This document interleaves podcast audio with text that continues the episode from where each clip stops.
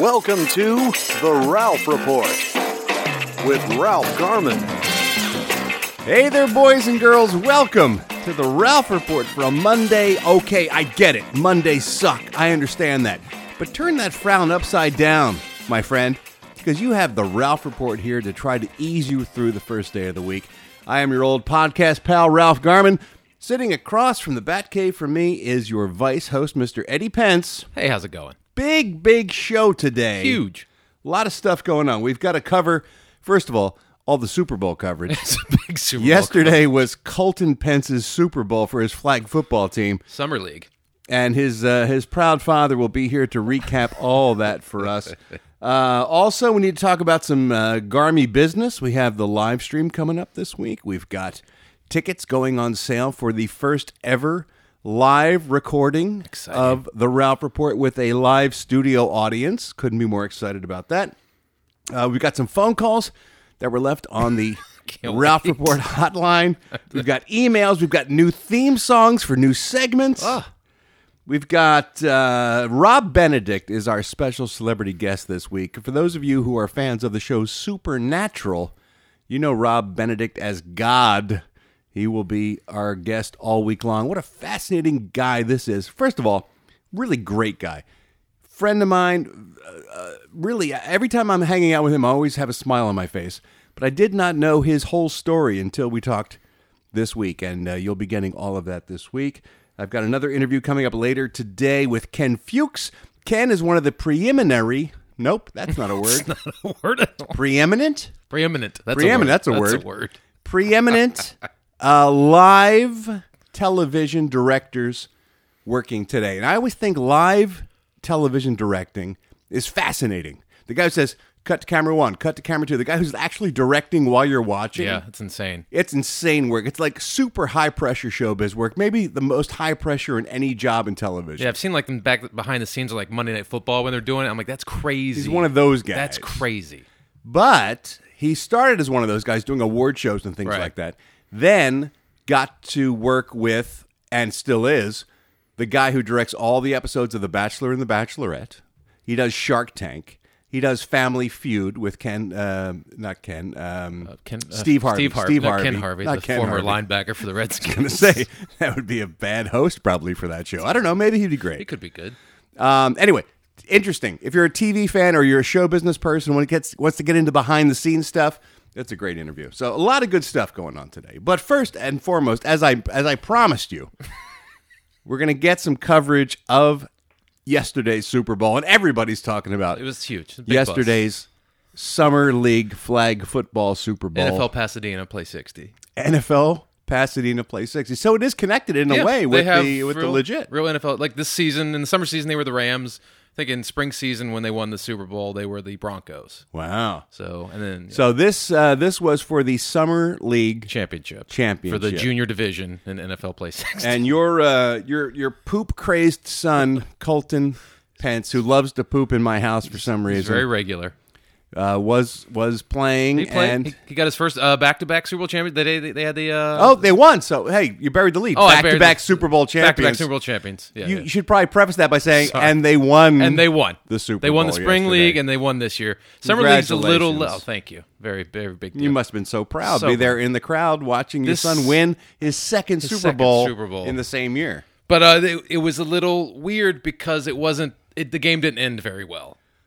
Oh, I don't- my I talked- I- goodness. did someone take a knee during the anthem, and, and did, did, did the president show up? We- you should have. You know what? You're suspended from the summer NFL Play 60 League. You can't be. You can't play anymore. We instructed all the kids to take knees. Um, no, it was. Uh, I remember I mentioned a few weeks ago on the report about uh, we got into a we kind of got into a little tuffle with the other team at one point. I remember there was a, a racial. it was like a racial that was going tension on. thing going on, and we played that team today in the Super Bowl. Oh no, the same team. yeah, the same team who So are there was some bad blood. it was some really really bad blood, and it we went down. So let, us set the stage. Okay. All right, let's not rush through this. Don't rush through it. Set so we stage. don't get anyone misinterpreting what we're talking about. But your team is, if I'm not mistaken, uh, multicultural. Very multicultural. Yes. So you have kids from all different sorts of ethnicities on your team. Yeah. The team you were playing against that last time we talked about this problem, they were primarily Straight out of Sweden. I mean, they were just a bunch of whiteys. as white as you can get. and there seemed to be some concern with how the officiating was going There on. was some flag guarding and flag football where kids run and they put their arms down so you can't get to the flag, which is a penalty. Right, and it was not football. being called on being called. on Whitey And as they- much as it was on your, uh, let's say, Tanner team. Yeah, it wasn't so much with the officiating, but they were the kids on that team were very, or you could tell they're very well coached into flag guarding to, to run with their arms Oh, really I low, like the white a man does. He cheats. He cheats. He cheats his Yeah, his fellow man. That's what they do. Yeah. Okay. And so it got a little heated. We were like, "Hey, you're not calling the flag guard." I remember the I remember the story. Yes. And then our our whole sideline of parents got a little rowdy and like, hey, got really into it to the point where that coach and the other team was like, hey, look at our sideline, look how classy we're acting. You guys have no class, which, Which is a kind of a dog whistle. a little bit, a little bit. It's something that Trump might say on at one of his rallies. and it got real. you know heated. what? We're classy with our boats and our summer homes. Look at them being all not classy with their working class jobs and their Nine to used five cars. paychecks. Yes. And, uh, so I, if I remember correctly, though, when when the shit went down, you sort of backed up. Yeah, I pulled the Homer Simpson into the bush. right. I was just, I'm not gonna. Be. All right, fair enough. Back it up. So Back it now, flash forward to yesterday. You are playing that exact same Exact team same for the Super Bowl. A lot of bad blood still there. This is like a movie. It is. This is like the Bad News Bears, where you have to It come is. around again. and You face those same Same pu- parents, those same people all over. we played them twice during regular season, and we split the series oh, during the regular season. They So beat us real literally was. a lot of bad blood, and they're the Redskins, which was really hard for me to deal with How do you cope? I don't. It was hard because I want because every time I see them do well, I'm like, it's natural for me to go, yeah. But uh, we were the Rams, they're the Redskins. We're in the Super Bowl. Where were the Eagles? by It's the, the way? rubber match. The Eagles, Eagles, nowhere to be were found? the pro division. They won the Super Bowl the game before. Oh, all So, right. Just want to make sure that we're represented. The All right. Eagles are representing the pro division, not the junior division. Sure. So uh, we're playing the. We get ready to play the game. Game starts. Uh, we get on the field first. We drop four passes in a row, and we're all like, "Oh, we're tight. We're coming out tight. This isn't good." Yeah, everybody's all wound up. Real wound up. So the other team goes down. We hold them to fourth down. They throw like this hail mary, and it's just a garbage touchdown on fourth down. We go down eight to nothing, and we're just Come like, oh, on. man. Are you Teach serious? your guys to knock that shit down. So we start. Our sideline starts getting a little chippy, and then uh, uh, we go down, and then we we, we respond. We First get of all, they drive. went on fourth down. That's a big fuck you Well, to you. well, you have really. to in flag football. Oh, there's no I don't know anything there's about no- flag There's football. no punting or kicking. There's no punting? No, it's Oh, just you four downs. You have four downs to get Still, to. I think it was a big fuck you. ballsy. I, I, I'm pulling out my weapon at this point. So, all right. So Well, now you're the- already eight. You're eight down. Eight points down. Eight points down. You get four downs to score. Four downs to get to midfield, and if you get to midfield, you get four more downs. Gotcha. That's how. And your works. sideline's getting cranky because they didn't appreciate getting burned on that last little bit, and then we go down and we uh, we score really quickly. And we're like, we answer. All right, we're back in it. Eight All to right, six. We that's didn't get the want. we didn't get the two point conversion. Eight to six though. All right. Uh, we hold them again. There's five seconds left in half before the half. Right. Um, they run a play. It's fourth down. Turnover and outs. We get the ball back. We call timeout with one second left. All right. The other team starts walking on the field thinking there was no time left. Oh, that was their mistake. and they walk off the field and we're like no we called a timeout. And they're like no you didn't. And we're like yeah we did. And then the referee's like okay we'll give them the timeout. So you have one we have, you get the ball all the way back on the other end of the field with one second left. So you basically got one play before halftime. Right. they're all mad because they have to come back out onto the field. We throw this crazy play. The kids run all over the field. He scores like an 85 yard touchdown. Scrambled eggs. scrambled eggs all over the field and we go up right before halftime 14 to 8 Oh, And they're I love this movie. and they're pissed because the refs let us have that extra play because Right. they didn't hear us call timeout or whatever. So it's getting really heated. So we have halftime. We go back, start the third quarter. They get the ball first. They're moving down the field. We get a pick six no way. right out of the gate on second down. So we're up now 21 to 8. Well, And it's looking- good for the good guys. It's looking pretty good right now. We're like, okay, we're going good. So they get the ball back. Now they're on their now they're now we're on defense. They're driving down. Uh, our kid goes to pull a flag, and the other kid comes up behind him and sort of like pushes him, like shoves him down on the ground a little bit, and twist. And the kid gets his ankle twisted. oh no. So he's on the ground. At this point, the guy's dad, who got hurt, he's a longshoreman. oh boy. He looks like a longshoreman. oh no. Somebody you would not want to mess with. He's juggernaut without the metal helmet. That's how big this guy is. He is huge. Oh no. He's on our team. he starts to go out and look at his son. He's like, ah, that kid pushed my kid. That kid pushed my kid. The, Oh, boy. The, the coach that yelled out the classless thing Right, right, right. a few weeks ago, he was like, why don't you shut up and get back on the sideline? Oh At that point, at that point, Juggernaut starts running towards that towards guy? that guy, and everyone's like, like everyone wanted to get in front of him, but at the same time, like you don't want to step in front of a Mack truck. You I'm just Juggernaut, like- motherfucker. You kind of want to act like you're going to step in front of the Mack truck, and so he got up to the guy and he just shoved him, just gave him Oh, a my push right in the chest, and the guy goes flying back. At that point, all hell breaks loose. Like we're running out to get our guys. We finally get everybody off the field. Uh, they had to eject that father. That father's on our t- longshoreman's gone. Juggernaut's Oh out of there. God. So Juggernaut's back in the parking lot, and then the other that coach from the other team comes over and starts pointing to other people on our sidelines who were talking trash during the game. Like he was talking trash too. Oh boy! So now he's ratting out people, Oh just being all God. big pussy. And then that guy, he was trying to restrain himself, and all of a sudden his wife goes flying by him. and- Juggernaut's wife? No, this was another guy's wife. this was another guy's wife, and she was more like she was smaller than Juggernaut, but twice, four times as mean as Juggernaut. She was going like it was going to be Jerry Springer. It was really, and so they finally got that restrained. Everyone got to the sidelines. Uh, the what point of the game is this now? this is like five minutes in the third quarter. We're Oh, up there's twenty-one. to plenty eight. of game There's left. plenty of game left. That coach on the other team's like, "We're done. We're out of here." no. He makes his he whole walks? team leave. He walked the game. We win by forfeit.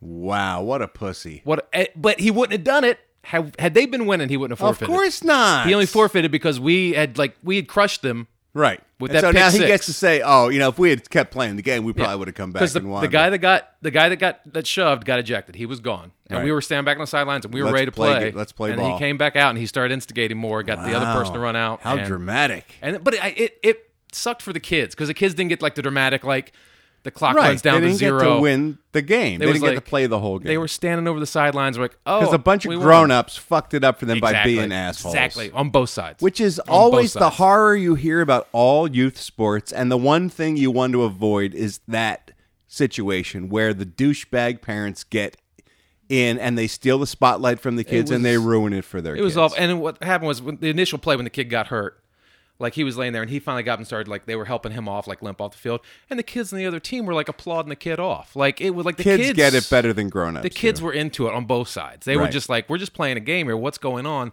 Parents are fighting like two year olds. It's the, uh, It was it sad. happen- you see it all the time. It There's so sad. many stories about parents ruining the stuff that's going on for their kids because they can't keep their perspective. And No. but in all fairness, it goes back to this guy too, the coach for the other team, who starts calling out people. I'm mean, classless Yeah. and stuff. And no, if you're going to.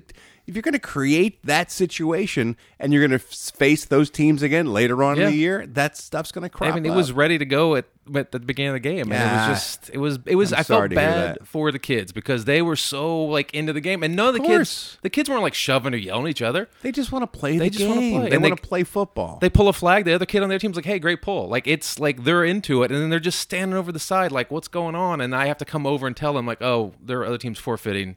You guys won the Super Bowl." Like, how anticlimactic is that? bad sportsmanship, like racism, is taught. Yeah. You know, they really do get it from grown-ups. It is. It's And- not something that's inherent in children. They, these- they like to play together, and they will be often more uh, uh, helpful Yeah.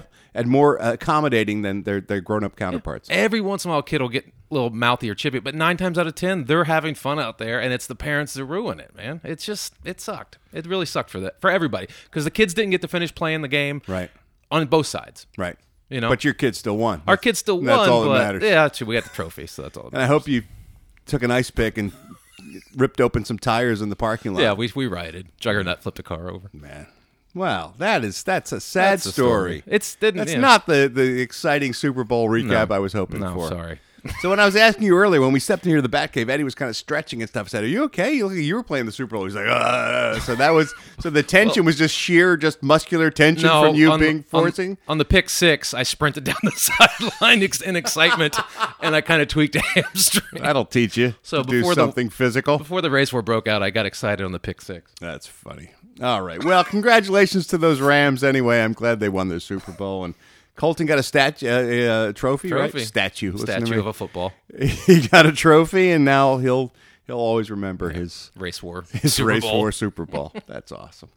Uh, thanks to all the members of the Garmy who've reached out over the weekend. By the way, I want to give a shout out to those guys. A lot of them were sending me emails asking me, speaking of, of uh, physical exertion and sprinting, about my knee. I haven't talked about my knee in a while, and a lot of folks were saying, "What's up with your knee? We haven't heard. Are you getting the, you getting surgery or what's going on?" Well, here's the thing. It, my um, my MRI results, you, you can't ever just find out about this shit. You have to sit down with a professional and they go over them with you like you're a moron and explain to them in, in excruciating detail.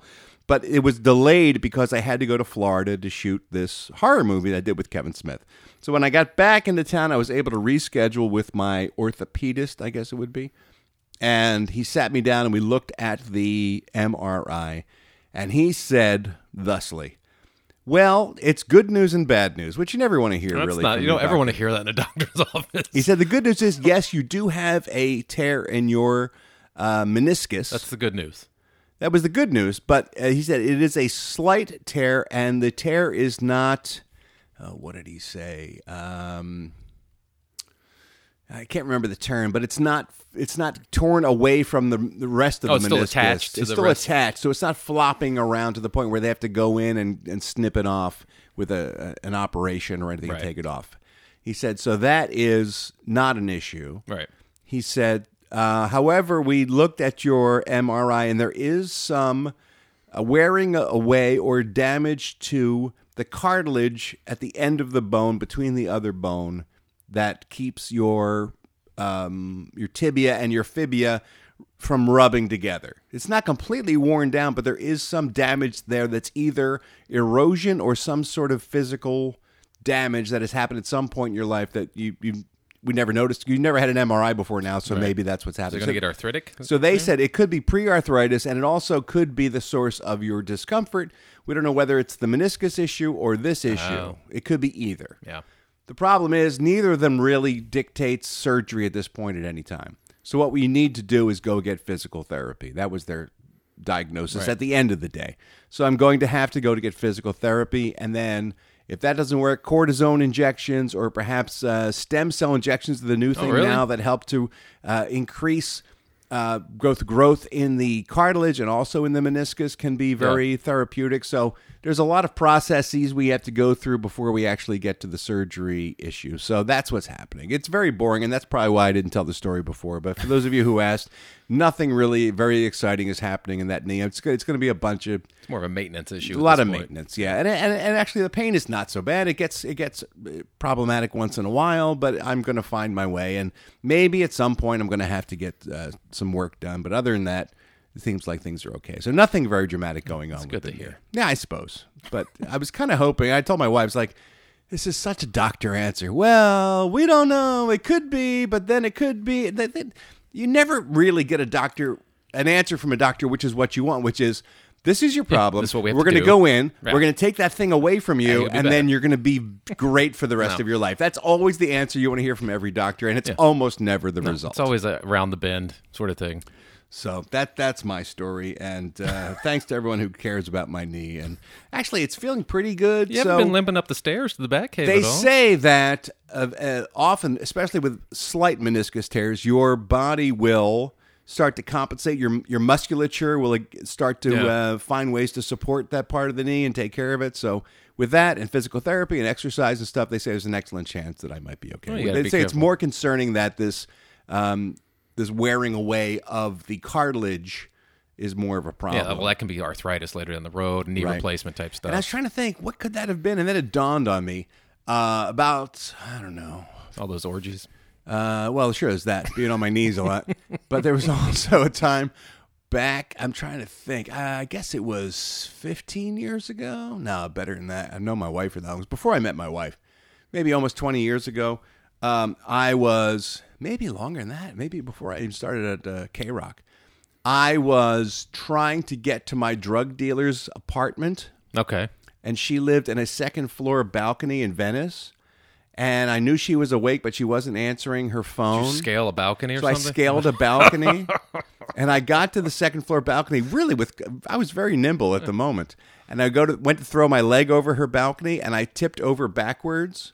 And rather than plummet to the to the Your death? to, to my death, I was able to grab myself onto the to the balcony railing And here's the thing: you always see in the movies the guy who like grabs on to like One-handed? one-handed to the to the edge of a cliff, Like in or the the, Rock edge of a balcony. skyscraper Yes. poster? and they just they, they're falling, but they catch themselves. Yeah. and they say, "Oh, thank God." Let me tell you, the truth is, you sh- that's about twenty seconds. Because after about that 20 seconds, you can no longer support your entire weight with one hand, and you eventually will drop to wherever you're dropping Couldn't to. one arm pull up yourself? I back? could not. and I dropped to the driveway beneath me. Oh, my God. And both of my legs buckled to the point when I landed that my ankles and feet were up alongside my ears. Like I was landing, I was on my back, and I looked to either side of myself, and there were my feet. You landed flat-footed. Um, And then they more went or up? less, more or less, and then my knees collapsed, and then my body collapsed after that, and so my legs were super hyperextended, as, as they say. So you were probably six two before this incident, right? I was, yes, I was a seven footer. Um, and I just remember crawling back to my car to to to to get get home. No I mean, drugs? Uh, no, no. Uh, I had given up at that point. Well, I was more really concerned about being a cripple than I was about getting high. And I just remember uh, not my legs not working, not being able to straighten or lock. I couldn't step. I couldn't walk. So I literally had to like marine crawl myself to my car to get into my car, and then operate the the pedals with by pushing down on my knees on the brake and the accelerator to, to operate my auto, automotive. Oh my god. vehicle. Yeah. So I think maybe that incident back Probably. way back in the day may have done some damage to my knees. Now that I think about it, When did you fully recover from that? Uh, obviously, I have not fully recovered. Oh my god. Yeah. No, I was. I remember walking. I had no insurance. I was a, a bartender, so I know it was well before KROQ because I, I got medical insurance for the first time ever when I had my job. And at a better drug dealer, I would imagine. and um, and I remember not being able to afford even a cane or crutches. So I had two. I used to play softball with some friends, and I had two softball bats, and I used those as like canes to like hobble along for about a week until my my knees were able to lock on their own again and sort of function. So so what you didn't tear In everything in there? I think it helped. I was kind of drunk at the time. That's and- probably exactly why. and I was relaxed, and everything sort of bended and flexed at the moment when I uh, hit impact. What kind of drugs were you trying to get? Uh, blow, of Just course. blow. Yeah, cocaine. Uh, that's all I ever did. I'm not a lunatic. I didn't know if it was like weed or something. Like there's easier ways Oh, to get no, weed, I would no. imagine. I was. Uh, I, I used to like to drink and then do blow, Okay. and then get hyped up again on the blow, and then I drink more to take the down. edge off the blow, and it was it was a wonderful game I used to play. anyway, that's my knee. Thank you so much for asking. Also, thanks to everyone who sent in messages at the uh, the Ralph Report hotline, which of course is one eight three three. Hi, Ralph, and you folks are very kind enough to leave your messages there. You can always leave a voicemail for me. I listen to all of them. I may not get back to everybody, but I listen to all of them. Just like I read every email that comes to Ralph at the RalphReport.com. But the voicemail messages are always fun. This one, eh, a lot, surprisingly, Eddie, a lot of them are for you. Oh, shocking. There's a lot of voicemail Very messages shocking. that come in Sure. for you. People are asking questions about you. This one had to do with your uh, tribute, your lovely and uh, Aretha Franklin. your lovely tribute to Aretha Franklin, who passed away last week. And, and Eddie admitted something about one of her biggest hits that a lot of people still are having a hard time processing. You make me feel like a man or a woman. God damn it, Eddie. Yeah, a lot of people are surprised that Eddie thought the lyrics to "Natural Woman" were "You make me feel like a man or a woman." That happened. That's for real. Uh, Tra- I told Tracy that when I got home, and, uh, and she was like, She "What?" "Why would you admit that to a She group had no of people?" idea. I thought that, and then she's like, "Why would you say that recorded onto a radio show?" Because you're an honest man. That's am. what we love about you. This all this gentleman also is. Uh, he I think he's on the fence about Eddie Pence. I think sometimes he loves him, sometimes he hates him, and this seems to be the deal breaker, which no. is scary uh, because he really gives no clue as to which way the answer will uh, will result in his final decision. But here we go. Eddie fucking Pence, I have one question for you to solidify my hate or not of you. How do you eat your steak? Please tell me. Wow, that is Wow. a oh, loaded Okay, question so- because he doesn't tell you No. which way will make you fall in favor with him or out of favor with him. So it's A lot up of to you. pressure When you have answer. a steak, Eddie, first of all, what's your favorite cut of steak? What do you like Ribeye. to get? Ribeye is my favorite I like to get a cut ribeye. When you get your ribeye, how how are you eating it? What in what style I do you eat like medium rare, Medium rare. little blood in the center. You know what? I, I don't know this guy's answer. Is that all right? He's, he's a terrifying email to, or a, a, a voicemail to get because he doesn't really give you any hint. But I would think, as a steak fan, that seems completely acceptable. I'm a steak me. purist. Uh, Oh, my I don't goodness. like uh, steak sauce. I don't like anything like garlic butter on my. I want. Well, we it's a- know you don't eat anything on your hot dog, so I can't imagine you put anything if- on your steak. If it's a good piece of, if it's a good cut of steak, that's all the flavor you need. That's how I feel. My wife, believe it or not, and my wife is a foodie. She is a person who has eaten in more Michelin star restaurants than anyone I know. I mean, she is a legit. She's always cooking. She is a food Yeah. nut. She likes steak sauce. And I say to her, Oh. How can you put A1 on a nice cut of meat? You're ruining the reason you eat that meat is to taste the, flavor of that beef. Especially a nice, like a good I agree. ribeye or porterhouse. You want blood red in the center, medium rare. Wow, I think you might have won that guy I'm a over. steak I- again, I don't know his answer. Maybe not. He maybe, Maybe likes he'll it, call back and let us know whether you passed the test or He not. likes it but- well done with ketchup, like Trump. Oh my God! Can you imagine? And I think that's what he was expecting from you, quite frankly. and I don't mean to put this on you, but I think he was thinking, given your track record with weird food issues, well done with ketchup. You might have liked it. Well done with ketchup. So I think you may have saved yourself. Hopefully. You may have spared yourself. And then this, finally, this came in. This email came from Dan Bauman, and I want to give Dan much love. He is a three star general.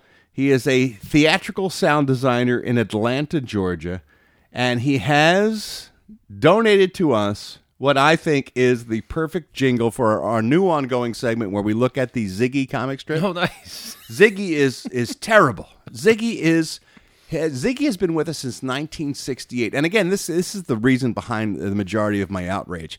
Is not just that a lot of successful things come and go, and I get that, but this thing debuted in '68 and is still with us in 2018. That means 50 years Ziggy has been allowed to exist without being funny once, and I'm furious about that. No accountability. no Ziggy is terrible, and, and as I mentioned, we, we've written, we've read rather a couple of Ziggy cartoons out loud. And I said, if you have an idea for a Ziggy jingle, please send it along. And Dan Bauman sent this one in, and when I heard it, I was like, it's kind of genius. Here is uh, here is Dan's tribute to how much Ziggy sucks.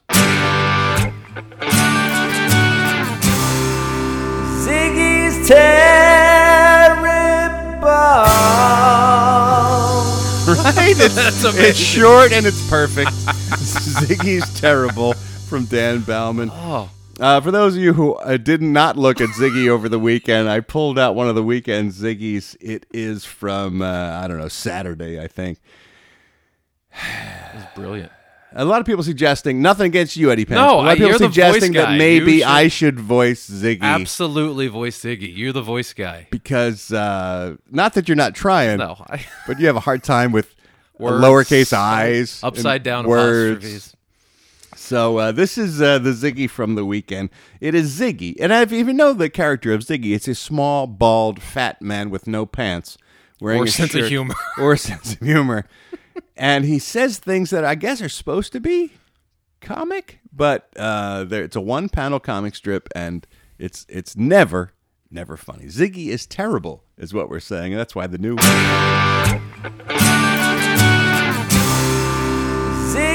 terrible. Ziggy is terrible. Is what we're saying. Good voice. So Ziggy is standing there in a in a void. It's very artistic. He's, always standing in a in a void. void. He's staring out at the at the viewer, at the at the reader, and here's what he says.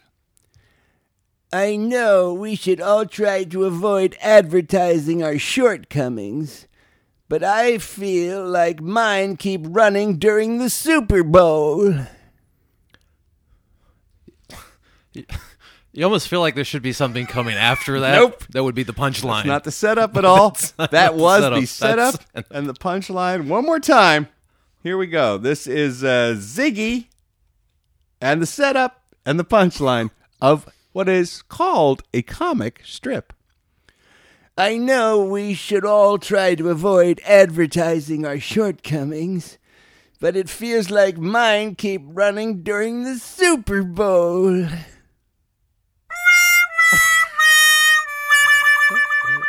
By the way, you have to remember that took place in August. that comic strip. That wasn't something that the month we're in right now. that wasn't the one that aired in January. During the Super Bowl, when that would have been apropos. But even then, right? Right. Right. Unless we're talking about Colton Super Bowl, maybe. All right, hey, maybe. Maybe. It all ties Maybe he's in. got his finger on the pulse. All right. The way we kick off every episode, of course, is take a look at the big calendar here in the Batcave. It is uh, the list of national and international holidays. Not all of them are reasonable. Some of them are complete bullshit, and that's why we have this ongoing segment called Holiday or Holiday. Holiday or holiday, please tell me what we celebrate. Ralph Garman. Yeah, Eddie and I were just talking before we got on the air that some people are complaining that we changed the order of the uh, the jingles before and after this segment.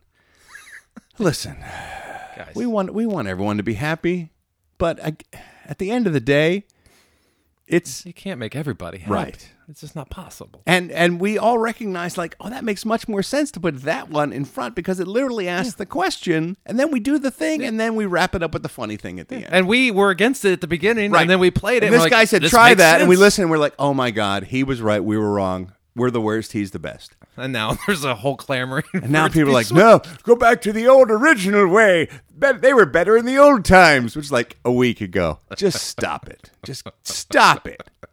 All right, here we go. It is all the holidays for today, Monday, August twentieth. It is, and I'm I'm putting this one up front. It's a food one. Oh, right Usually we gate. save those for the end, Yeah. but I know the answer, and I'm not going to dwell on it because along. we're just going to move on because we already we already been through this with Eddie and Oh. pecan pie. Right. So I can imagine National Chocolate Pecan Pie would make no difference No, one no way or the other how. Eddie feels about them. person. So let's just accept it for what it is. And by the way, I'm not uh, I'm not on Eddie's team when it comes to pecan pie, but I have to say I don't like the holidays where you start to split the hairs with the day. If pecan pie has a day already, don't come back at me for a second bite at the the apple and say, "Oh, it's chocolate pecan pie day." Oh, and three months from now it's going to be strawberry pecan day. Fuck you. Peanut you get one pecan pecan, day. pi- pie day, and that's it for you. Move on. It's my least favorite nut.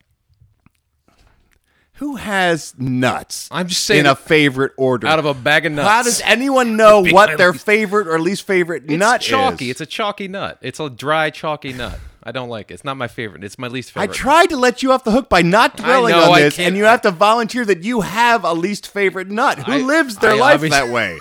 Who has their nuts prioritized? I obviously am on the spectrum and I cannot shut my mouth. no shit. Who knew that you needed this much help? and honesty just comes out. All right. It is also Discovery Day. This is for all our uh, Garmy members up there in Canada.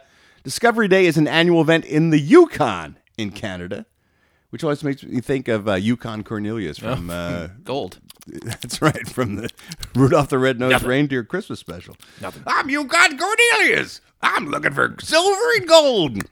Nothing. Yeah. Bumbles bounce. Bubbles bounce.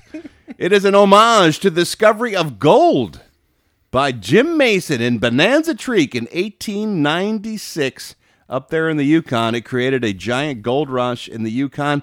Important to the Yukon. Why? Because it became established as a Canadian territory because it became so rich. And so today, Discovery Day up there in the Yukon, they actually celebrate it and uh, they celebrate becoming part of Canada. so for them.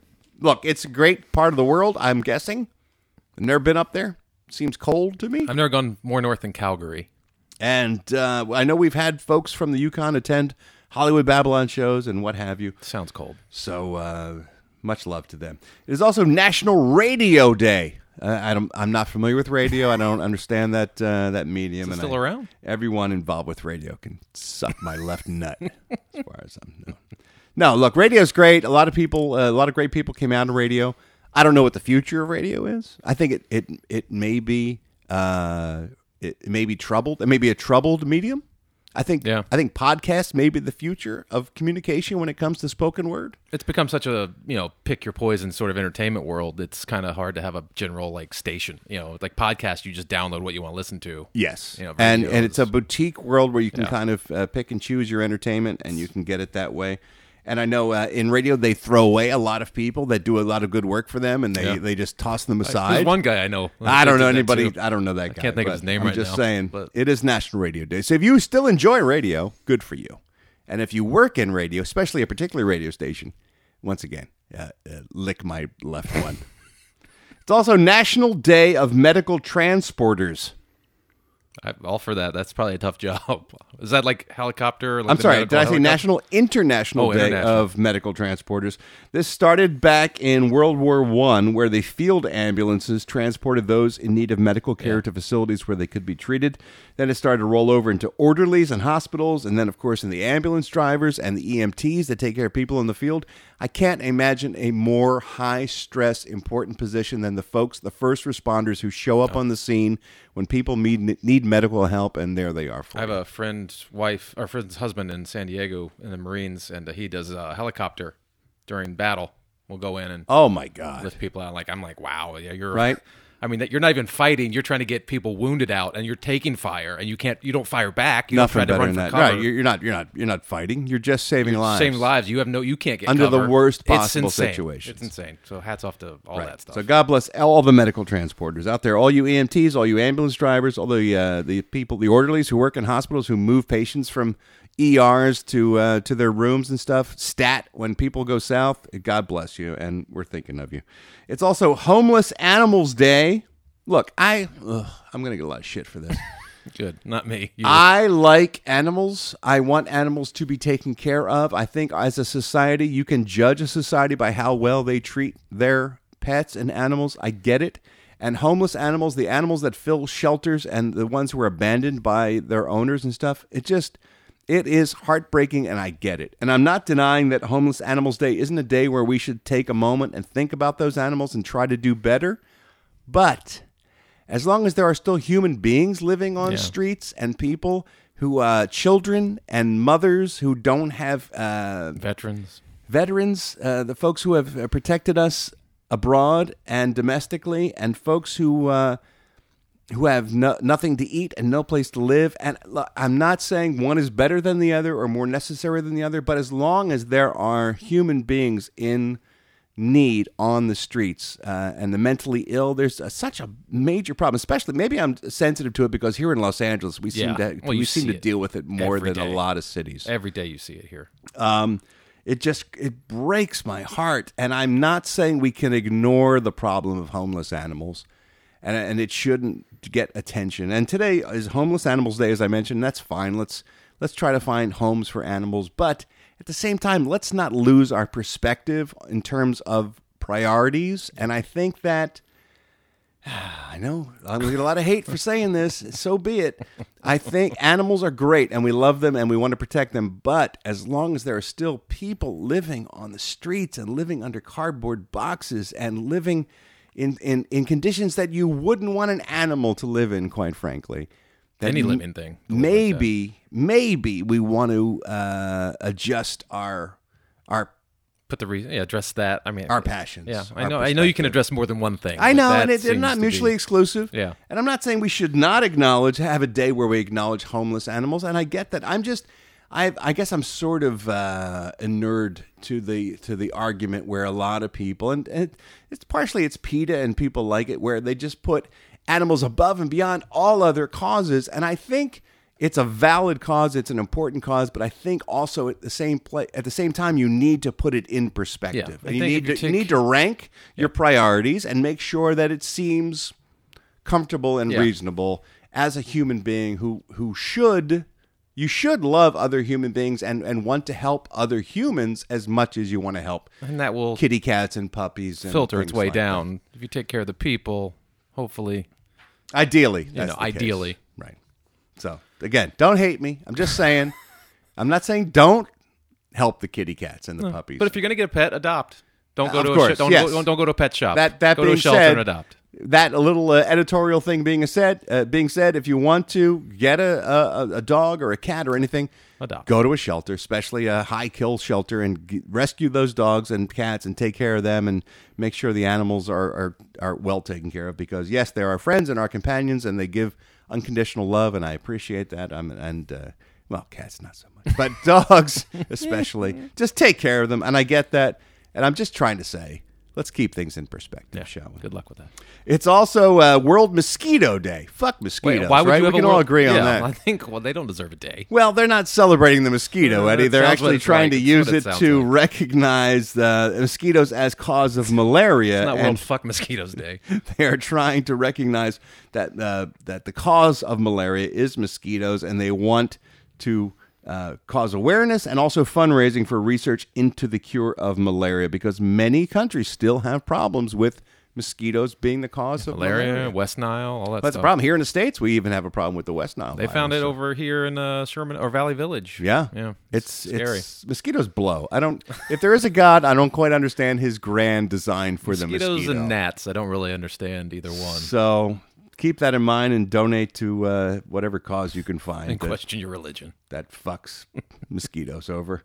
And okay, now we've saved our food. Our, our real Oh, question mark to see how Eddie feels about a particular food. We have saved that for the end. We're going to see how he feels about this one. It is National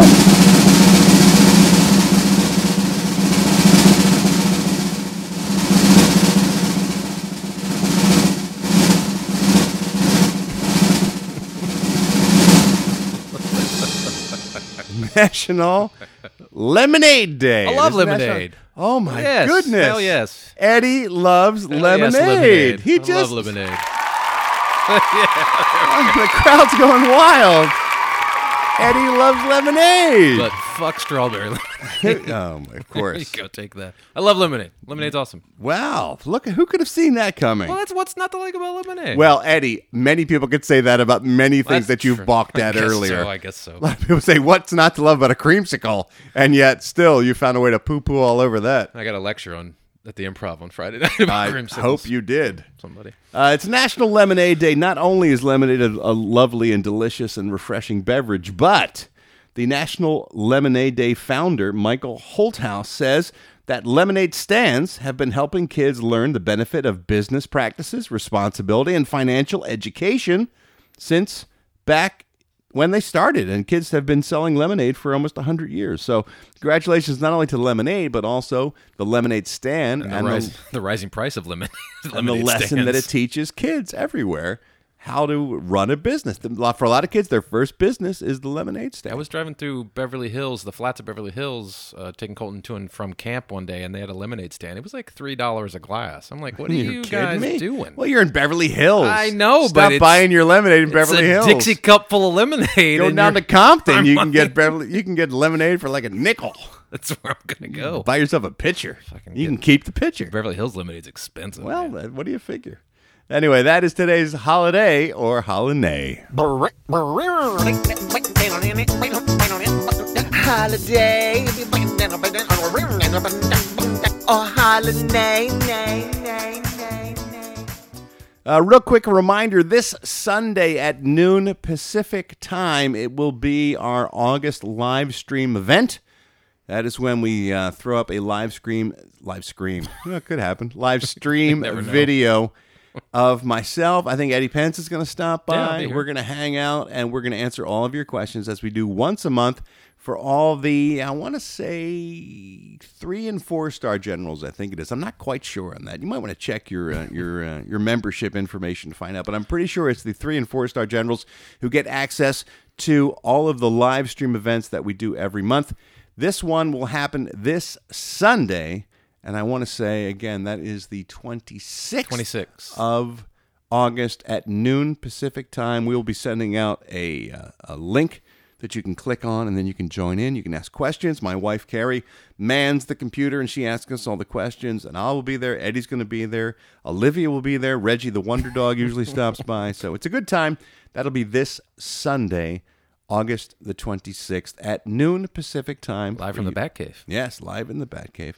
And speaking of live events, also I do want to mention that today, Monday at noon Pacific time, we are going to be opening up ticket sales for a first ever live The Ralph Report recording in front of a live audience. It's a very exciting day. You're going to want to be there if you're in the Southern California area for the very first Ralph Report live in front of an audience. Uh, it is going to be me. It's going to be your vice host, Eddie Pence. It's going to be our UK correspondent from England is going to be live there. Steve Ashton will be there. My wife Carrie will be there. We're going to be live at the Improv on Melrose in Hollywood performing the first ever live Ralph Report. That's going to be on Saturday, September 15th, the late night show, 10:30. Tickets go on sale for everyone today at noon 20 uh, noon 12 12 that'd be 12 12. 12 o'clock pacific standard time or is it daylight time Daylight time. Yeah, well, it's not savings yet, so it's noon noon. noon pacific time the tickets go on sale we did a pre-sale for the uh, four star generals but everyone else can buy their tickets today at noon If you've never been be- to the Improv, go. It's a historic stage and one of the landmarks the in thing. Hollywood. it is a classic Yeah. If you're a stand-up comedy fan at all Anytime I get to perform on that stage is a treat. It's legendary. Yeah. All the greats, Richard Pryor and Robin Carlin. Williams and Carlin Seinfeld. I mean, Yeah. everybody has played there. It's an amazing space. so uh, Saturday night, the Late Show. It's going to be a blast. And then afterwards, we're all going to be there in the bar, uh, meeting and greeting and signing autographs and taking pictures. And whoever you want to meet of the group uh, from that puts together the Ralph Report every day. you want to lecture me on food, go Do you want to you want to corner Eddie and tell him how he should eat? Please, he's living for that. So um, it's going to be a good time. So if you if you if you're interested and you want to come on out, again, tickets, uh, general public tickets go on sale today afternoon, and you go to improv.com to get your tickets for that. All right, let's take a look at all the entertainment news with a segment we call the Showbiz Beat. Um, it is Monday. That means it is the Bachelorette tonight and tomorrow night. Uh, my wife Carrie and I will be doing the reports both tomorrow and Wednesday for that show. But I did a quick interview over the weekend. I got a chance to talk with a guy who is a legend in reality television named Ken Fuchs, and he is the director of The Bachelor and The Bachelorette and Shark Tank and Family Feud. It's a great interview, a little quick little hit. We had a chance to talk over the phone.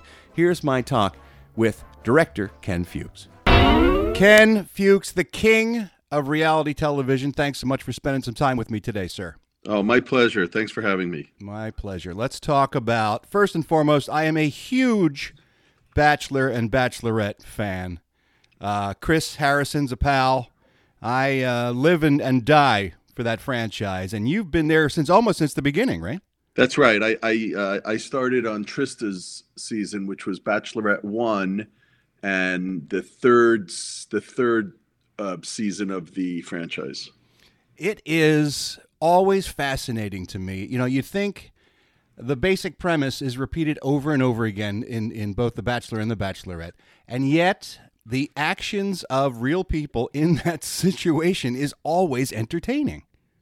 Well, people always say people always ask like they, they can't believe that these things happen organically and and and naturally, and I'm telling you, I'm I'm surprised myself every single day, every single season, at the drama and the love affairs and what what happens, what what goes on every day. It's just it's mind blowing, but. But then again, I'm not 25 years old anymore and on the dating scene, and I guess you know I look at my kids and I see the same drama going on. So I guess this is what's par for the course now. Now, as a director of reality television, for lack of a better word, how do you go about it, keeping it visually interesting? I mean, how many cameras are you rolling at any one given time? Let's say during a cocktail party at the in the Bachelor Mansion, how many cameras are you rolling, and how do you decide how to how to shoot that? Okay, so uh, uh, The Bachelor's done is a traditional reality, a straight reality show. By that I mean we don't do a line cut. I don't switch between the cameras. We don't try to mix the show live like say we do with uh, Shark Tank or Family Feud. Those are done as more multi-camera studio shows. Um, the Bachelor is really done as a documentary um, film um, where we. Uh, depending on the scene, we'll we'll send our troops out to battle, and by the troops I mean my crews. So a crew is typically a cameraman with an AC and a mixer, and on the big nights we'll have anywhere from maybe ten to twelve or thirteen of them um, Wow. roaming the house. Um, and then, of course, you know, with breaks and meals and different, you know, sort of staggered schedules, we make sure we're always covered on uh, when we're when we're on a date it's a much smaller crew obviously if it's a if it's a group date we'll have more crews if it's a one-on-one date, we'll have fewer crews. So we sort of allocate our resources as needed, um, based on the size of the cast and the and the scope of the and the scope of the location. Now, how about when you're traveling? When you're traveling all over the world and uh, is taking all her suitors with her everywhere, do you guys have uh, a crew that goes out with them to every location? Yes, yes. So we we travel our core group, um, and and our group, uh, our crew, and our staff and our produ- our producers for the majority have been with us forever. I mean, we've really stuck together, and that's given us a really nice um, family atmosphere um, and a shorthand when at work. But um, but when away from work on the road, it's really important that you that you're surrounded with you know a hundred people that you really get along well with because. Uh, you know, as you know, you don't you don't really want any drama um, behind the scenes. We want all the drama in front of the camera, Right. um, and we don't really pick up. It, it's just it's too hard a visual language and too hard a production schedule to try to pick up crews in other cities or other countries. So we we try to stay very self-contained, and um, we bring our core group with us everywhere. Speaking of the schedule, it must start early in the morning. There always seems to be footage of someone getting out of bed and getting out of the hotel rooms, getting into their date, all the way until late in the evening when the dates are over, whether it's at home or on the road. That must be, uh, what, it's a 12, 16 hour day? What is that? Right. I. You know what? I'm not sure because I'm not there early in the morning. I'm not there. I. I. Uh, I. Uh, we. We do have a team, and we do stagger calls. So we. You know. We. We stay within our. You know, sort of allotted time. We try not to accumulate a lot of overtime. It's actually a fairly budget-friendly show in that sense. We we have enough we have enough bodies to throw at it. So oh, somebody, even on the producer level, somebody may be in early morning, and then they'll get relieved by other crews, you know, and other and other team production teams in Gotcha. the afternoon or late at night. So um, nobody. It's difficult, and and some shoots, and yes, sometimes you're in the middle of a scene and you're not. You don't want to swap out crews. Someone who's been shooting something for five hours, you don't want to have to uh, change your personnel, um, if you will. And, and so some of those days do get quite long, but um, it, it's not it's not as bad. It's not as hard as on us as it is on the cast. right. They're, plus, they're at, they're drinking all day long, too. So it adds to the problem. they're the ones who are up early and up late. Yeah, Yeah. but they're young. So That's true. That's true. I could, I could drink uh, well into the evening uh, as well when I was their age. So. I guess we all did. Yeah.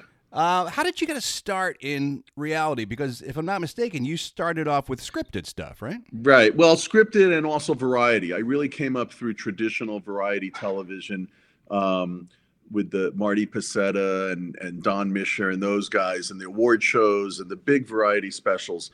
Um, and then I was doing, you know, of course, talk shows, game shows, um, and stand-up comedy, whatever sort of was the flavor of that year or Mhm. that that decade. That's where I was working. And then one day, um, you know, I was aware of reality television, but it wasn't exactly on my radar. But it was non-scripted, so um, one day somebody, uh, another gentleman, hooked me up with Mike Fleiss, and that was sort of the beginning of the end. Um, a, a woman at Warner Brothers, Brooke Carson, co- reached out to me because they needed to figure out how how this was going to get directed and it wasn't exactly single camera guys but it wasn't necessarily it certainly wasn't scripted guys Right. but it was so we so a few of us multi-camera guys made the transition into reality and um, it's a very different beast. You have to sort of let go of some of your expectations and things you've learned in one genre to move to the other. But for me it all came down to you know storytelling and in that sense i, I find it fascinating and challenging and and i love the variety. Now you mentioned with Bachelor and Bachelorette, you you end up sort of building the show after the fact in the editing process when you're done collecting all of your footage. But something like Shark Tank, that's done more traditionally, where you are cutting between cameras and picking up shots live, right? That's right. Yeah. Shark Tank is sort of a true hybrid. I mean, on the one hand, you would have live television where you're shooting a ratio of one to one. In other words, every minute you shoot is on television, Mhm. right? And then Bachelor, where you're shooting, you know, a, a ton of footage and the editors, and it's very post intensive and post driven. Um, and we have an amazing, amazing post department of story producers and story editors and assistant editors and loggers. And it's just a whole machine on the post end. Shark Tank falls somewhere in between. Shark Tank is sort of a hybrid in that we don't shoot, uh, we don't overshoot as much material as obviously Bachelor needs to, um, but it's not quite, it's not exactly as efficient as shooting like a game show or something. Mm-hmm. And Um, again, that show, in terms of its template, in terms of its format, Mhm. is sort of repetitive. You've got the shark sitting there, you have the people enter in, and yet again, I binge watch Shark Tank over at CNBC when it's just the the drama, the inherent drama of those Right. situations makes it eminently watchable. Good. Well, that's what we hope for. And and you know, it's interesting. Like uh, even even that for me, it, it feels like a little static in that you know there's not a lot of movement, there's not a lot happening, but visually. I'm still just trying to keep it interesting, trying to tell a story, you know, Mm. whether it's through move camera movement or camera placement or lenses or little things we can do or small blocking. But really, that relationship between the sharks and the relationship between the sharks and the entrepreneur just has to be compelling and and it's it is live for sure and i just want to make sure i capture that and and if i can enhance that um you know for the viewer Now, so you've been- thank you i'm glad i'm glad that i'm glad that you still because you're right people do watch episode after episode after episode and it still feels fresh It does, and it's always interesting. You don't you don't lose you don't get Right. bored. It's it's kind of crazy that that like you mentioned, it's not a very uh, active show visually, but the dynamics I think that you create in that atmosphere are very compelling.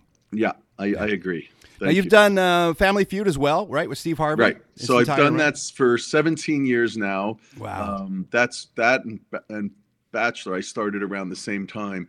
Um, I started back with Richard Karn. I did four years, and then four years with John O'Hurley, and now I think Steve. We just did our eighth or ninth year, um, and Steve's taken it to a you know a plateau we could never have imagined. I mean, uh, uh, just heights. You know, number one ranked syndicated show in America, number one ranked game show. Um, obviously, Steve's gone on to amazing other other shows, but um, I love I love Family Feud, and that and that has a very different feel to it directing as well because it is a live studio audience. Right. So and, and and a game show I think has different dynamics that than what you run into with the other shows, right? Yeah, yeah. Uh, what's although although there's still a little bit of a reality element to it, right? Sure, yeah. Steve doesn't know what they're going to say. He's never met them. They don't know what the questions are. We don't know what the family dynamic. A lot of that stuff comes out in the course of playing the game. But also the energy of that that show is very different from Sure. either of the, the previous shows we've talked about because it's very funny and it's very frenetic and there's a lot you know you want to build up that hype as much as possible while the game's going on. Sure, So. and a, and a lot of that's a lot of that's attributable attributable to our you know having a live studio audience. Sure. What's your favorite of the of the three shows we've talked about? Ooh. Do you have a? I mean, obviously you love your work in general, but is I there one do. when the season starts you're like, oh yeah, I'm looking forward to getting back to that again? I have to tell you, this is not no BS. Right. I I really do love them equally, and I and I love all the shows. I do love Connection, The Proposal. I just finished doing the New Deal or No Deal for CNBC. Um, I enjoy all of them for different reasons, and I enjoy. My favorite day is when that season starts because it's fresh again and it's new again, and I've missed those people, and it and and then you know probably my second day, favorite day is this when the season ends because then I get to because you get it's a little bit of a burnout, right? There's a lot of shows and a lot of work and a lot of stress, and that show ends, and then you know I get to move on. I'm very lucky in that I get to move on to something else that is a little different. Like I said, all those shows have a slightly different feel, different executive producers, different studios, um, and working with different people. So I, I can't pick between them. I honestly cannot pick between them. I would say live when we do the live bachelor specials and the live bachelor weddings, those have been some of my most um, for director, those are sort of the holy grail because it, it begins and ends with you. Right. So that's kind of a that's kind of a thrill ride. And like you said, that, that's the one to one time. That's when what you're shooting That's is it. going right out there Yep. to the people. Yep. When I say take three, all of America sees camera three for better or purely, for your, worse. purely your vision at that moment. I hope so. Yeah. Hey, one last question: How did you get screwed out of Bachelor in Paradise? Why aren't you hanging out in Mexico having a good time down there? I don't know. I didn't know it was going to be so much fun. Um, no, I was I was very happy to do it. To do, I would have been very happy to to, to continue on, but it conflicted with. Um, it shoots uh, in June, same time as Shark Tank. Oh, I got so you. Okay. I had to. Uh, at that point, I was I was already locked and loaded in Shark Tank, and um, Michael Shea fills in for me down in Paradise and does a great job, and that's a hugely successful uh, offshoot of the franchise now as well. So it's all good. Ken, uh, thank you so much for spending some time with us, and also thank you for the hours, literally the hours and hours of entertainment that you provided not only me but a, a lot of my listeners. So uh, Right on. My pleasure. Thank you. It's cool to get a behind the scenes look, man. I really appreciate it. You got it. All right, because it's Monday, we also like to take a look at all the top 10 movies at the box office. Firstly, I'd like to apologize. A lot of people sent in emails saying you did the Ralph Report uh, movie beat last Friday, yeah. and you did not mention Crazy Rich Asians, which also opened up this weekend. Yeah. And a lot of people accused me, by the way, of racism, which I thought was a fascinating jump a to go from one to the other. Uh, first of all, no, not racism. That's- Let me explain to you what happened. Is the source that I get the weekend's movies from gives me the movies that are opening up on Friday, and Crazy Rich Asians opened up on the Wednesday prior to that. Okay. So it was not listed as a Friday release. So as I was compiling all the information for the movie beat, it simply uh, was not on my radar. I did not know that was happening until I saw this weekend that it did very well, and I was like, oh, why didn't we talk about that? That's why it wasn't racism against Asians. It was the Wow. fact that the uh, the source website I use for the opening movies that weekend did not list them. They're obviously racist. Well, obviously, yes, Obviously. they Yeah, are. they're God, racist. I don't know anything about them, but I know they're racist. That much I know.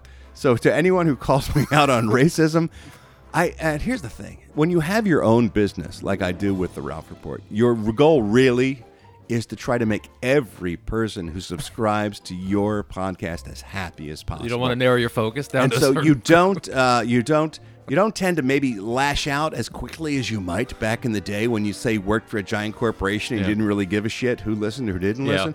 Now that every dollar counts when everyone subscribes is precious to me.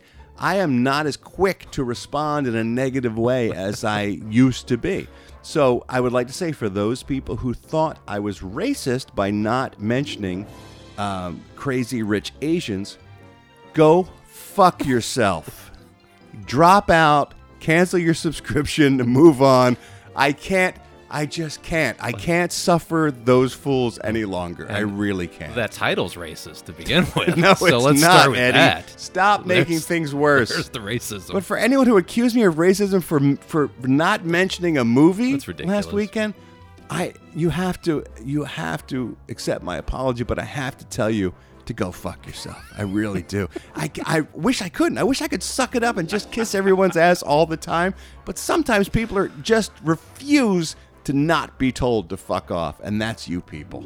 Anyone who thinks I'm racist because I missed out on a movie, that then you're you're beyond ridiculous. Yeah, I got I got no answer for you, and I'm not sure I want you listening to my show. You're kind of part of the problem of this planet right now. Fuck's sake. Anyway, let's take a look at the top 10 movies at the box office, see what people went to see this weekend. And number one was Crazy Rich Asians. And why not? Asians are awesome. I love Asians. And on top of it, it was a smash hit book, and everyone wanted to uh, see the movie version of this novel. Warner Brothers happily celebrated with $25.2 million at number one this weekend, beating out the Meg, beating out a giant shark. That's how cool the Crazy Rich Asians are. Uh, the Meg made $21.1 million. Wow. Mile 22, the Mark Wahlberg film, made $13.6 million. Overwatch. number three. It's Overwatch. We get shit done. we have a Transformer. Mission Impossible Fallout still hanging in the top five. $10.5 million kept it at number four. Alpha. The story about the, uh, dog the and the and, cave the, and the boy. cave boy. Yeah, it was top five movie. Pretty impressive. Ten point five million It's dollars. good for that movie. Disney's Christopher Robin, love that film. $8.8 million made it number six. Black Klansman was seventh. I saw that movie. Have you seen it? I I, gotta see it. It's like so high on my list. It's a good movie. I'm really looking forward I don't know how it. accurate it is, but it's a good movie. Doesn't matter. Yeah, it's a good movie. Uh, Slender Man. Really, you went to see that? I, thought- did. I heard you were racist. I, I, oh, I went in. Oh, no, that was me. I I'm went in with racist intentions. Good man. Slender Man was eighth at the box office with 4.9 million. Hotel Transylvania Fuck 3. that movie. Jesus. Summer Vacation is number nine, still in the top 10. And Mamma Mia, Here We Go Again, was the number 10 movie at the box office. Um, I went to see The Little Mermaid over the Oh, how was that? It was it was fine. Yeah. It was it reminded me of movies. Here's the thing, not every kid movie used to be an A-list project back Yeah. in the day. Sometimes kids movies were the lower budget sort of, well, kids will buy this so we can get away with it.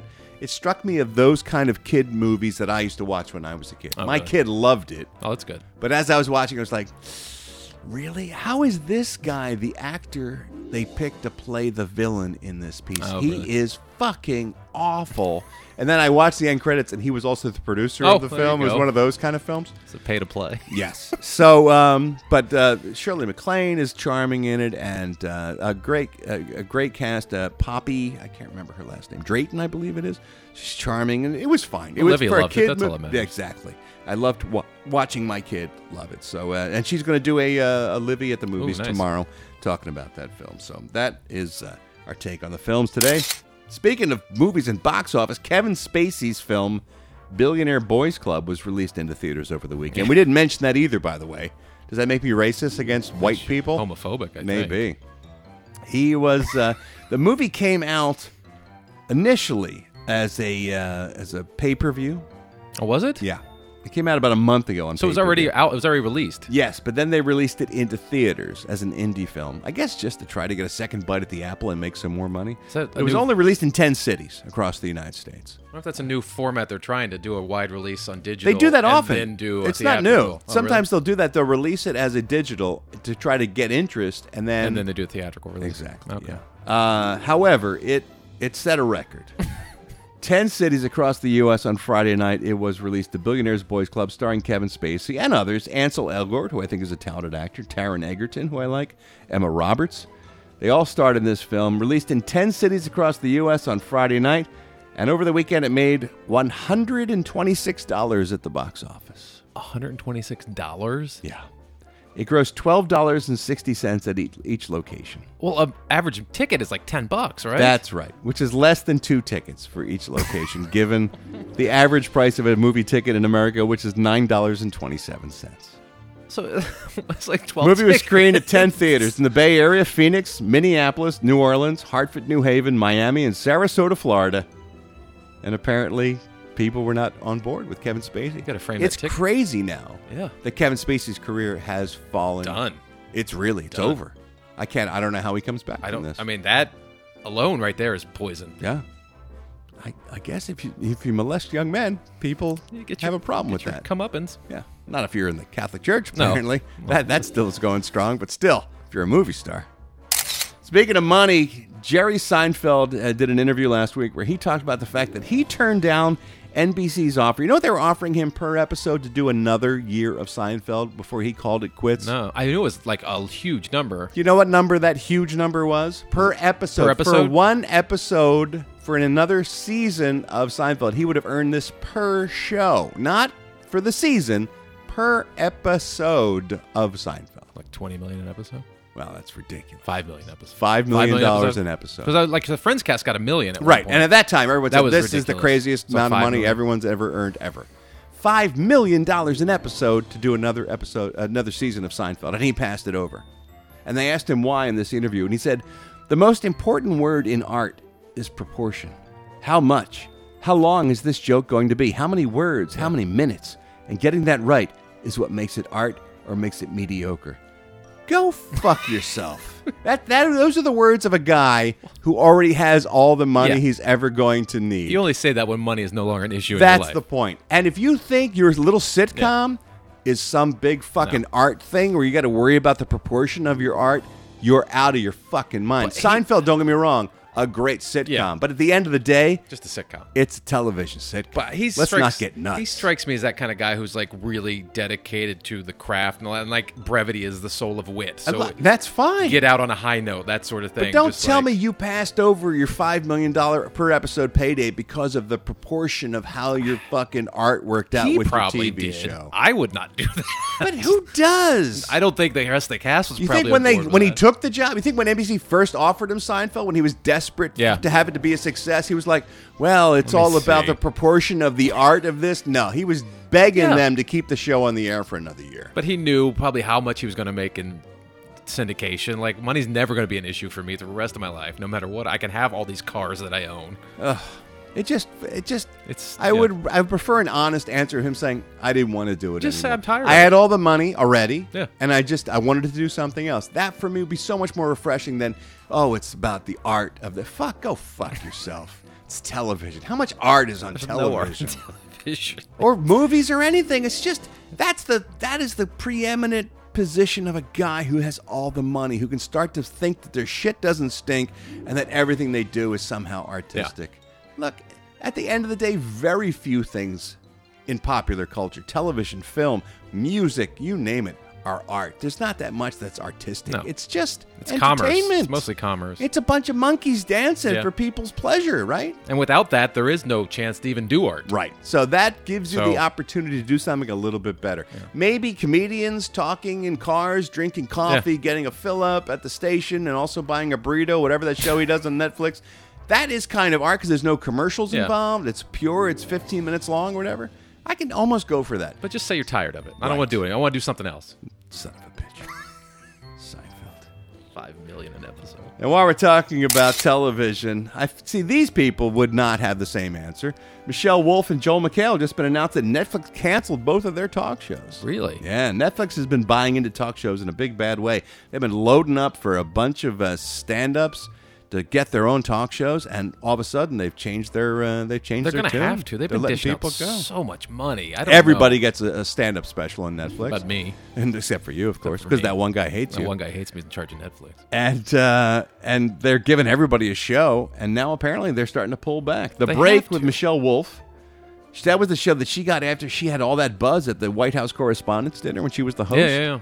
They were cashing in on that. Apparently, didn't get enough viewership, and so they cut her loose. And then Joel McHale, who was the star of Soup for so many seasons, Yeah. he had a brand new show in there, and they've also canceled that. Uh, they still have Jerry Seinfeld's Comedians in Cars Getting Coffee, as we mentioned. Letterman's show, My Next Guest Needs No Inter- Introduction, is still on there. They've got a bunch of new shows coming on this fall as well. Uh, Hasan Minhaj has a show. Uh, Norm Macdonald Yeah, is having left a the show. Daily Show, I believe. Yeah. yeah.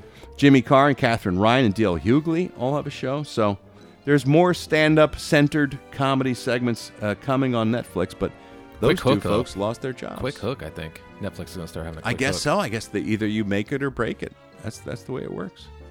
And lastly, this made me laugh so hard. Al Sharpton. You familiar with the Reverend Al Sharpton? I'm familiar with his work. if you are a, uh, a, a if you are a liberal, left-leaning person, Yeah. if you're a person who appreciates, um, how do I put this in a, a non-aggressive way? Uh, if you're if you're a person who leans towards the causes of the underdog, the person who The less wants to- fortunate in right, society. but also re- re- wants to represent uh, people of color in a way. Reverend Al Sharpton is always a thorn in your side because you're like the guy who says, "I want to, I want to believe in what the guy is Yeah. saying. I believe in the same causes he's fighting for." Right. But he's such a tremendous douchebag Yeah. that it's hard for me to side with a lot of it's stuff. hard for him to be the spokesperson of those causes. That's, I guess, what I'm trying to say. It's hard to swallow him.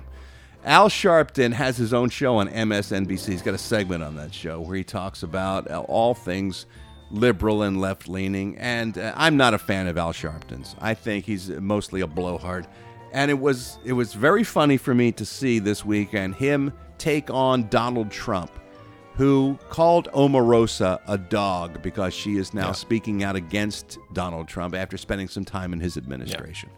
And the Reverend Al Sharpton was trying to say, well, you can't call people dogs, and you know, karma's a bitch, and it'll come back to bite you in the ass, and this, that, and everything. And then he tried to tie it all in together by pulling in a tribute to Aretha Franklin, which I thought was ill-advised and it felt clunky and awkward, even as television. Yeah, leave that alone. But my favorite part was how he summed it all up.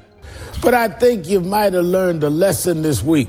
Sometimes the dog bites back with a book deal. And while we're talking about female canines, you know what they say about payback? It's a real, well, you, I'm sure you know the word I'm thinking of. So, in the words of my late friend Aretha Franklin, show some R E S P I C T. I don't know if you caught that, but R E S P I C T. Respect. Respect. For fuck's sake.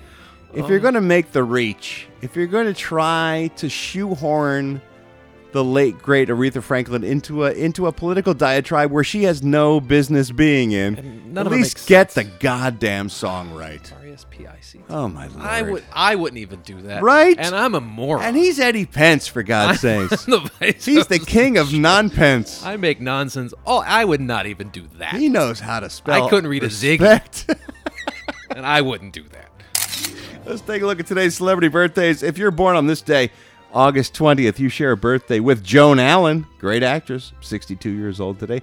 James Marsters from Angel and Buffy, and now I think he's on uh, what's that iZombie show? He's good on that show. 56 years old. Misha Collins from Supernatural. Funny enough, we're talking to his co-star Rob Benedict later on today. 44 years old. Monique Powell of Save Ferris. I know that ska bands have sort of fallen out of favor. But there was a time in the 90s where ska was just uh, Late '90s, man. It was everywhere. And I think Save Ferris with Monique Powell as the lead singer was one of my favorites. Here's a piece of one of my favorite songs from Save Ferris. That's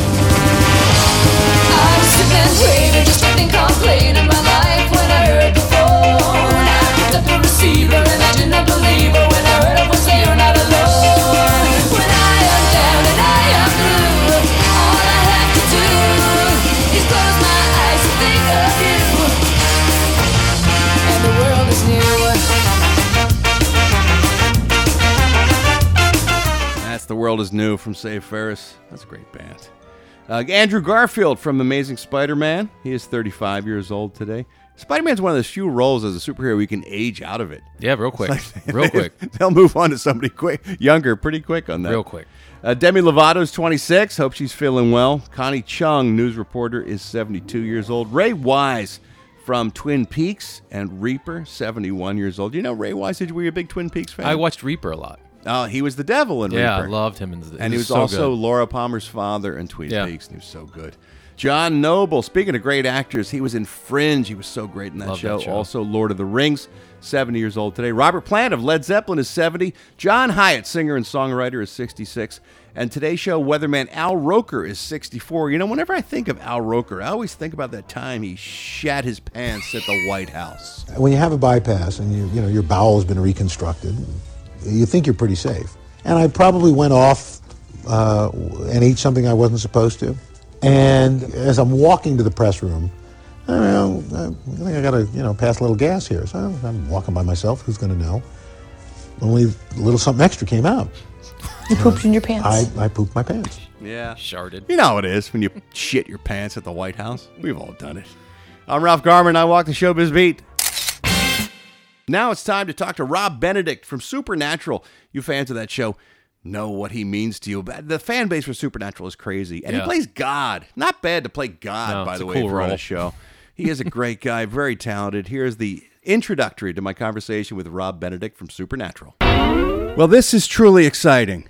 This is one of the, the guys that I most wanted to get on this show when I started by bringing in celebrity guests because I met Rob through another podcast called Will You Accept This Rose, done by the lovely Arden Myrin, who's also been on this show. I've, I've been I've been robbing her of all of her friends. We had uh, Paget Brewster on, and now we've got Rob Benedict. Rob, thank you so much. Thanks sir. for having me. I'm really, really excited to be here. I knew you a little bit through um, Richard Speight, I guess, is how I met you. I think you guys came over to KROQ to do uh, Yeah, we were doing promotion, maybe. Yeah, we were doing. of Con. Maybe? That's right, Kings Yeah. of Con. We were doing Kings of Con and uh, and did the the Kevin and Bean show and, and met you. Um, yeah, and then yeah, I feel like yeah, and our paths kept crossing. I might have, might have seen you at one of the conventions, like one of the Comic Cons downtown. Yeah, yeah, mhm. Um, So yeah, we were rolling in that same kind of crew. Yes. Um, but yeah, happy, and, and it was fun to you know come on and talk about that.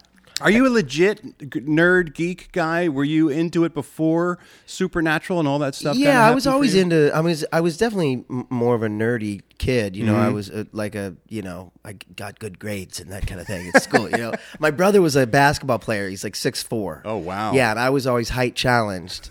And so that wasn't my thing. And I, I went in. My, it's funny. My son just started high school, and I was like, "Look, you don't like be your own person, right?" 'Cause Right. I came into school, and everybody's like, "Oh, he's going to be an athlete." I, I tried out for the basketball team, and I didn't make it. Mm. My brother like set you know records at the school. So Oh man, uh, yeah. must be intimidating going in in that shadow, and you're expected to fill those shoes. No exactly. intended. So I was like, I'm gonna win and with good grades. um, so yeah, Well, you get pick your own lane, right? I mean, everybody's got their own exactly, thing. exactly. So yeah, that, that was definitely me, and always interested in movies and TV and comic books. Um, yeah, so that was always in, and and then it's no wonder that I started getting jobs, you know, doing on shows like that that had that kind of following, you know, from Buffy to a show I did called Threshold, like Sure. you know those those shows. Well, we will cover all of that. Yeah. But let's start back at the beginning. You were a kid in uh, where was home for you? Missouri. That's right, Columbia, Missouri. Columbia, Missouri. Yeah, it's where the university is, uh, University of Missouri. So it's a it's it's a college, kind of a it's a liberal little town in what is becoming more and more of a very conservative state. Yeah, I was thinking as it's sort of known as a red state, you wouldn't think there'd Yeah. be a big enclave of the arts in there, but No. I guess being near education would do it. Right? Exactly. That's Yeah. exactly right. It's like our our Austin, you know. Um, but uh, yeah, so it was actually an ideal place to grow up. Right. Uh, there was theater there. There were three colleges there, so I did. Uh, I, I played like the lead in, a- in a role at, at the co- local college, not University of Missouri, but there's a place called Stephens College. Had a good theater department. And I played the lead in a in a show that needed a boy. It's called The Winslow Boy, and that was my first taste of theater. And then I decided that's what I wanted to do. You know. What age was that for you? And that was about ten years old. Wow. Yeah. Was this something that you had an interest in even as a as a little kid that you had? Did you watch TV and movies and think, "Oh, that's something I'd like to do," or how did I don't how did it come went- out? I don't know if I went that far, but but my parents were in community theater. Oh, so they were already active. Yeah. So uh, well, my dad was. Oh. Yeah. My mom like sold tickets, but my my my father was was doing that kind of thing, and so I was around it a lot, and it definitely got the itch to you know to do theater. And then my sister went to Northwestern and was a theater major. So she wanted to be an actress as well. Yeah, and I saw that as a path, and so I kind of followed in her footsteps. And She's older. she's older, yeah. So once you saw her pursuing that legitimately, you, you, you saw that it was possible, and so we encouraged you. Yeah, she actually came out to L.A. and she got little parts on. She she had a, a guest star on uh, on Family Ties. You know, this is all late '80s, Right. And uh, she had guest star on like Walker Texas Ranger, and you know she did an, an Equal commercial. Um, and so I was like, yeah. Then it legit was like, oh wow, I could do this. This is the job that people have. yeah, exactly, exactly. Um, so do you did? Where'd you go to school? Northwestern as well. And, and then I followed her, and I went to Northwestern as well. Yeah. That's a great theater school. Yeah.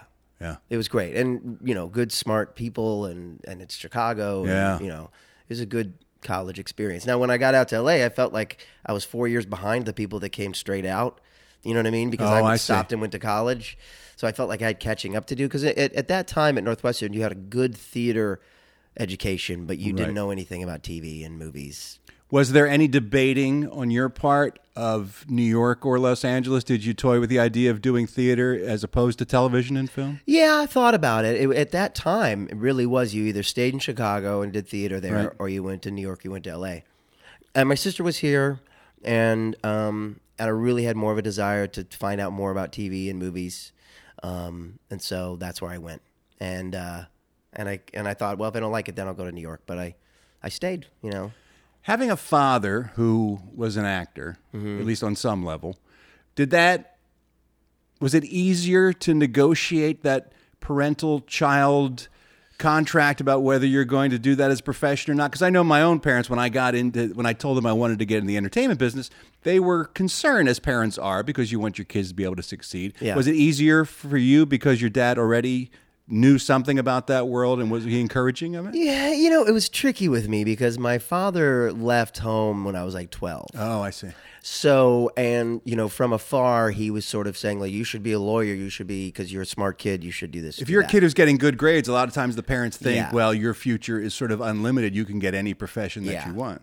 And so I kind of was rebelling by sticking with it because he really, you know, kind of wanted me to, to not not do this as a Mm. career, but do you know be like a lawyer. And my mom was kind of in shell shock from my dad having left. Right. So I kind of it was like uh, through high school, kind of on my own in terms of choosing my career, and so you know choosing where I wanted to go, what my path should be, and so. Mm.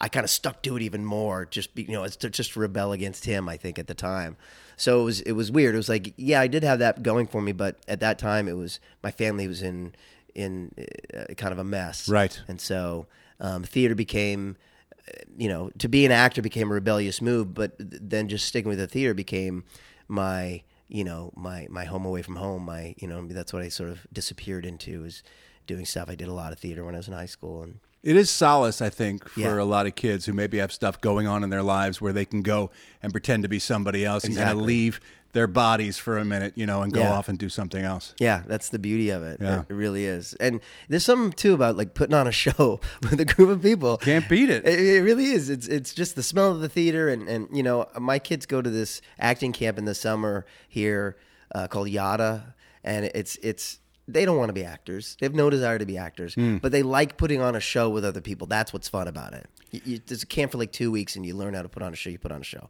I've said this before, but that energy of everyone using whatever their unique talents are and focusing in on the same project, be it a film or a play or whatever you're putting on, there's something about that group dynamic that you can't Yeah. capture in any other way. I guess team sports maybe it's like that as well, but there's just something about that energy of everyone working together that that it's addictive. It really is. You you start becoming, you know, dependent on it, I think. Yeah, yeah. I I went. Uh, is that me? That's mine. No, it's me right here. Um, I went to uh, so I so when I was in high school, you know, my brother was like set these records for three point shots, and I won, and I tried to get I wanted a leather jacket, a letter jacket. So Sure, I I, um I I tried to get uh a, like a letter for act. I wanted to get a letter for actors because I was competing in the speech tournaments. Did you do that? Speech I did debate and speech. sure, yeah, right. So I did. You know, I was doing forensics. I think they called it back in the day. Right. So we there. did. I did like humorous monologues Oh, in right, those yeah, sure. tournaments, right?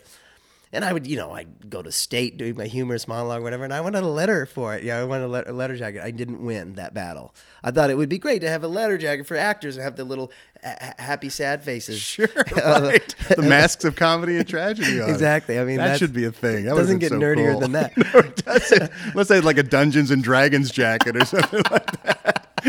Yeah, with a twelve-sided die as the pin. um, yeah, so I um, yeah, but I didn't win that. So I ended up uh, I ended up they made me manager of the basketball team, and I, I got a You letter. got jacket. your Letterman's jacket? That's I- hilarious. So they give you the pins to put on what sport you letter in. Uh, so I got a pin that had a basketball, and the next one I had a pin that said MNGR. Oh no! I would have lost that pin Yeah, yeah. for putting that on the jacket. Didn't have a lot of girlfriends. I can imagine. Yeah. That's it for today. More Rob Benedict tomorrow. Also, my kid will be stopping by with a review of the movie The Little Mermaid. Not that one, the new one. The other one. Also, more Eddie Pence, more me, more showbiz news, more of what you love on the Ralph Report. Come on back tomorrow, won't you? Because I love you. I mean it. Bye.